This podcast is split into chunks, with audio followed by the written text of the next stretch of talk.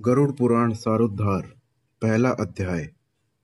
भगवान विष्णु तथा गरुड़ के संवाद में गरुड़ पुराण सारोद्धार का उपक्रम। पापी मनुष्यों की इस लोक तथा परलोक में होने वाली दुर्गति का वर्णन। दशगात्र के पिंडदान से यातना देह का निर्माण।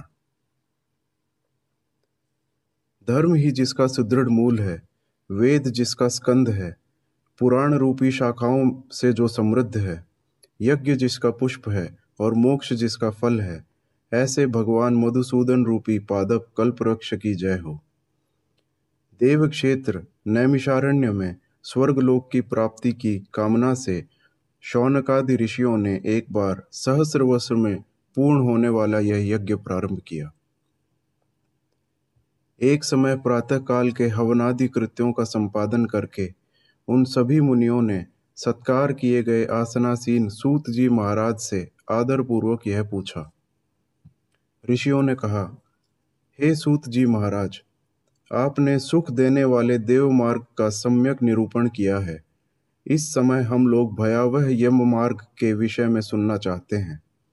आप सांसारिक दुखों को और उस क्लेश के विनाशक साधन को तथा इस लोक और परलोक के क्लेशों को यथावत वर्णन करने में समर्थ हैं। अतः उसका वर्णन कीजिए। सूत जी बोले, हे मुनियों, आप लोग सुने, मैं अत्यंत दुर्गम यम मार्ग के विषय में कहता हूँ, जो पुण्यात्म जनों के लिए सुखद और पापियों के लिए दुखद है।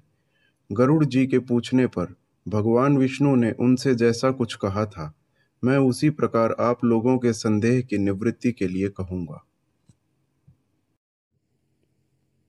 किसी समय वैकुंठ में सुखपूर्वक विराजमान परम गुरु श्री हरि से विनता पुत्र गरुड़ जी ने विनय से झुककर पूछा। गरुड़ जी ने कहा, हे देव, आपने भक्ति मार्ग का अनेक प्रकार से मेरे समक्ष वर्णन किया है और भक्तों को प्राप्त होने वाली उत्तम गति के विषय में भी कहा है। अब हम भयंकर यम मार्ग के विषय में सुनना चाहते हैं। हमने सुना है कि आपकी भक्ति से विमुख प्राणी वहीं नरक में जाते हैं। भगवान का नाम सुगमता पूर्वक लिया जा सकता है। जिह्वा प्राणी के अपने वश में है तो भी लोग नरक को जाते हैं। ऐसे अधम मनुष्यों को बार बार धिक्कार है। इसीलिए हे भगवान, पापियों को जो गति प्राप्त होती है, तथा यम मार्ग में जैसे वे अनेक प्रकार के दुख प्राप्त करते हैं, आप मुझसे उसके बारे में कहें। श्री भगवान बोले, हे पक्षींद्र, सुनो, मैं उस यम मार्ग के विषय में कहता हूँ, जिस मार्ग से पापी जन नरक की यात्रा करते हैं और जो सुनने वालों के लिए भी भयावह है। हे ताक्षर्य, जो प्राणी सदा पाप परायण हैं, दया और धर्म से रहित हैं, जो दुष्ट लोगों की संगति में रहते हैं, सत्शास्त्र और सत्संगति से विमुख हैं जो अपने को स्वयं प्रतिष्ठित मानते हैं, अहंकारी हैं, तथा धन और मान के मद से चूर हैं, आसुरी शक्ति को प्राप्त हैं, तथा दैवी संपत्ति से रहित हैं, जिनका चित्त अनेक विषयों में आसक्त होने से भ्रांत है, जो मोह के जाल में फंसे हैं और कामनाओं के भोग में ही लगे हैं, ऐसे व्यक्ति अपवित्र नरक में गिरते हैं। जो लोग ज्ञानशील हैं, वे परम गति को प्राप्त होते हैं पापी मनुष्य दुख पूर्वक यम यातना प्राप्त करते हैं। पापियों को इस लोक में जैसे दुख की प्राप्ति होती है और मृत्यु के पश्चात वे जैसी यम यातनाओं को प्राप्त होते हैं, उसे सुनो। यथोपार्जित पुण्य और पाप के फलों को पूर्व में भोग कर कर्म के संबंध से उसे कोई शारीरिक रोग हो जाता है। आधि, यानी मानसिक रोग, और व्याधि, यानी शारीरिक रोग से युक्त तथा जीवन धारण करने की आशा से उत्कंठित उस व्यक्ति की जानकारी के बिना ही सर्प की भांति बलवान काल उसके समीप आ पहुँचता है। उस मृत्यु की संप्राप्ति की स्थिति में भी उसे वैराग्य नहीं होता। उसने जिनका भरण पोषण किया था, उन्हीं के द्वारा उसका भरण पोषण होता है। वृद्धावस्था के कारण विकृत रूप वाला और मरणाभिमुख वह व्यक्ति घर में अवमानना पूर्वक दी हुई वस्तु को कुत्ते की भांति खाता हुआ जीवन व्यतीत करता है। वह रोगी हो जाता है, उसे मंदाग्नि हो जाती है और उसका आहार तथा उसकी सभी चेष्टाएँ कम हो जाती हैं। प्राणवायु के बाहर निकलते समय आँखें उलट जाती हैं, नाड़ियाँ कफ से रुक जाती हैं, उसे खांसी और श्वास लेने में प्रयत्न करना पड़ता है तथा कंठ से घुर घुर से शब्द निकलने लगते हैं। चिंतामग्न स्वजनों से घिरा हुआ तथा सोया हुआ वह व्यक्ति कालपाश के वशीभूत होने के कारण बुलाने पर भी नहीं बोलता। इस प्रकार कुटुंब के भरण पोषण में ही निरंतर लगा रहने वाला अजितेंद्रिय व्यक्ति अंत में रोते भिलकते बंधु बांधवों के बीच उत्कट वेदना से संज्ञाशून होकर मर जाता है। हे गरुड़, उस अंतिम क्षण में प्राणी को व्यापक दिव्य दृष्टि प्राप्त हो जाती है, जिससे वह लोक परलोक को एकत्र देखने लगता है। अतः चकित होकर वह कुछ भी नहीं कहना चाहता। यमदूतों के समीप आने पर सभी इंद्रियाँ विकल हो जाती हैं, चेतना जड़ीभूत हो जाती है और प्राण चलायमान हो जाते हैं। आतुर काल में प्राणवायु के अपने स्थान से चल देने पर एक क्षण भी एक कल्प के समान प्रतीत होता है, और सौ बिच्छुओं के डंक मारने जैसी पीड़ा होती है। वैसी पीड़ा का उस समय उसे अनुभव होने लगता है। वह मरणासन्न व्यक्ति फेन उगलने लगता है, और उसका मुख लार से भर जाता है। पापी जनों के प्राणवायु अधोद्वार से निकलते हैं।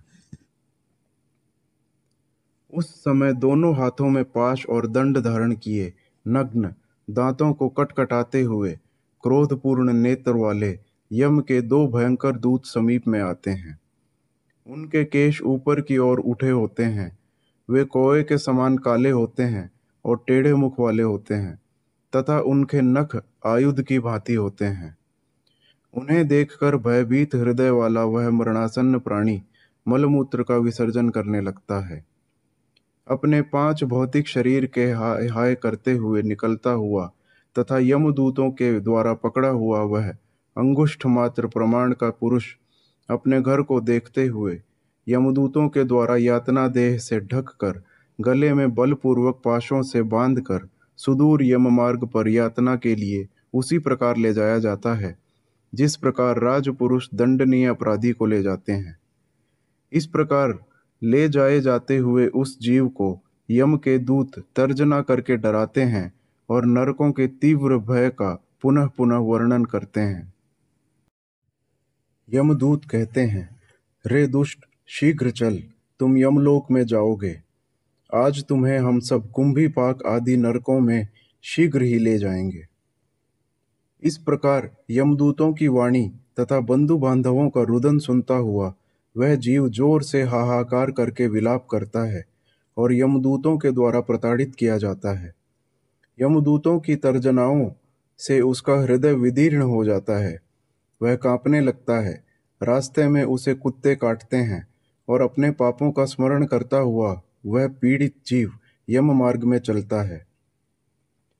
भूख और प्यास से पीड़ित होकर सूर्य, दावाग्नि एवं वायु के झोंकों से संतप्त होते हुए और यमदूतों के द्वारा पीठ पर कोड़े से पीटे जाते हुए, उस जीव को तपी हुई बालुका से पूर्ण तथा विश्राम रहित और जल रहित मार्ग पर असमर्थ होते हुए भी बड़ी कठिनाई से चलना पड़ता है। थक कर जगह जगह गिरता और मूर्छित होता हुआ, वह पुनः उठकर पापी जनों की भांति अंधकारपूर्ण यमलोक में ले जाया जाता है। दो अथवा तीन मुहूर्त में वह मनुष्य वहाँ पहुँचाया जाता है और यमदूत उसे घोर नरक यातनाओं को दिखाते हैं। मुहूर्त मात्र में यम को और नारकीय यातनाओं के भय को देखकर वह व्यक्ति यम की आज्ञा से, आकाश मार्ग से, यमदूतों के साथ पुनः इस लोक, यानी मनुष्य लोक में चला आता है। मनुष्य लोक में आकर अनादि वासना से बद्ध वह जीव देह में प्रविष्ट होने की इच्छा रखता है। किंतु यमदूतों द्वारा पकड़कर पाश में बाँध दिए जाने से भूख और प्यास से अत्यंत पीड़ित होकर रोता है। हे ताक्षर्य, वह पातकी प्राणी पुत्रों से दिए हुए पिंड तथा आतुर काल में दिए हुए दान को प्राप्त करता है तो भी उस नास्तिक को तृप्ति नहीं होती। पुत्रादि के द्वारा पापियों के उद्देश्य से किए गए श्राद्ध दान तथा जलांजलि उनके पास ठहरती नहीं। अतः पिंडदान का भोग करने पर भी वे क्षुधा से व्याकुल होकर यम मार्ग में जाते हैं। जिनका पिंडदान नहीं होता, वे प्रेत रूप में होकर, कल्प पर्यंत निर्जन वन में बहुत दुखी होकर भ्रमण करते रहते हैं। सैकड़ों करोड़ कल्प बीत जाने पर भी बिना भोग किए कर्म फल का नाश नहीं होता। और जब तक वह पापी जीव यातनाओं का भोग नहीं कर लेता, तब तक उसे मनुष्य शरीर भी प्राप्त नहीं होता। हे पक्षी, इसीलिए पुत्र को चाहिए कि वह दस दिनों तक प्रतिदिन पिंड दान करे। हे पक्षी श्रेष्ठ, वे पिंड प्रतिदिन चार भागों में विभक्त होते हैं। उनमें दो भाग तो प्रेत देह के पंचभूतों की पुष्टि के लिए होते हैं। तीसरा भाग यमदूतों को प्राप्त होता है और चौथे से, भाग से उस जीव को आहार प्राप्त होता है। नौ रात दिनों में पिंड को प्राप्त करके प्रेत का शरीर बन जाता है और दसवें दिन उसमें बल की प्राप्ति होती है। हे खग, मृत व्यक्ति के देह के जल जाने पर पिंड के द्वारा पुनः एक हाथ लंबा शरीर प्राप्त होता है, जिसके द्वारा वह प्राणी यमलोक के रास्ते में शुभ और अशुभ कर्मों के फल को भोगता है। पहले दिन जो पिंड दिया जाता है उससे उसका सिर बनता है। दूसरे दिन के पिंड से ग्रीवा, यानी गर्दन और स्कंध यानी कंधे, तथा तीसरे दिन के पिंड से हृदय बनता है। चौथे पिंड से पृष्ठभाग यानी पीठ, पाँचवें से नाभि, छठे एवं सातवें पिंड से क्रमशः कटी, यानी कमर और गुहयांग उत्पन्न होते हैं। आठवें पिंड से उरु, यानी जांघें, और नौवें पिंड से जानू, यानी घुटने, तथा पैर बनते हैं। इस प्रकार नौ पिंडों से देह को प्राप्त करके दसवें पिंड से उसकी क्षुदा और तृष्णा, ये दोनों जागृत होती हैं। इस पिंडज शरीर को प्राप्त करके भूख और प्यास से पीड़ित जीव ग्यारहवें तथा बारहवें दो दिन भोजन करता है। तेरहवें दिन यमदूतों के द्वारा बंदर की तरह बंधा हुआ वह प्राणी अकेला उस यम मार्ग में जाता है। हे खग मार्ग में मिलने वाली वैतरणी को छोड़कर यमलोक के मार्ग की दूरी का प्रमाण छियासी हज़ार योजन है। वह प्रेत दिन रात में दो सौ सैंतालीस योजन चलता है। मार्ग में आए हुए इन सोलह पुरों को पार करके पातकी व्यक्ति धर्मराज के भवन में जाता है। सौम्यपुर, सौरीपुर, नगेंद्र भवन, गंधर्वपुर, शैलागम, क्रौंचपुर, क्रूरपुर विचित्र भवन बहुवापदपुर, दुखदपुर, नानाक्रंदपुर सुतप्त भवन रौद्रपुर, पर्योवर्षणपुर, शीताढ़्यपुर तथा बहुभीतिपुर को पार करके इनके आगे यमपुरी में धर्मराज का भवन स्थित है। यमराज के दूतों के पाशों से बंधा हुआ पापी जीव रास्ते भर हाहाकार करता हुआ, रोता हुआ अपने घर को छोड़ करके यमपुरी को जाता है।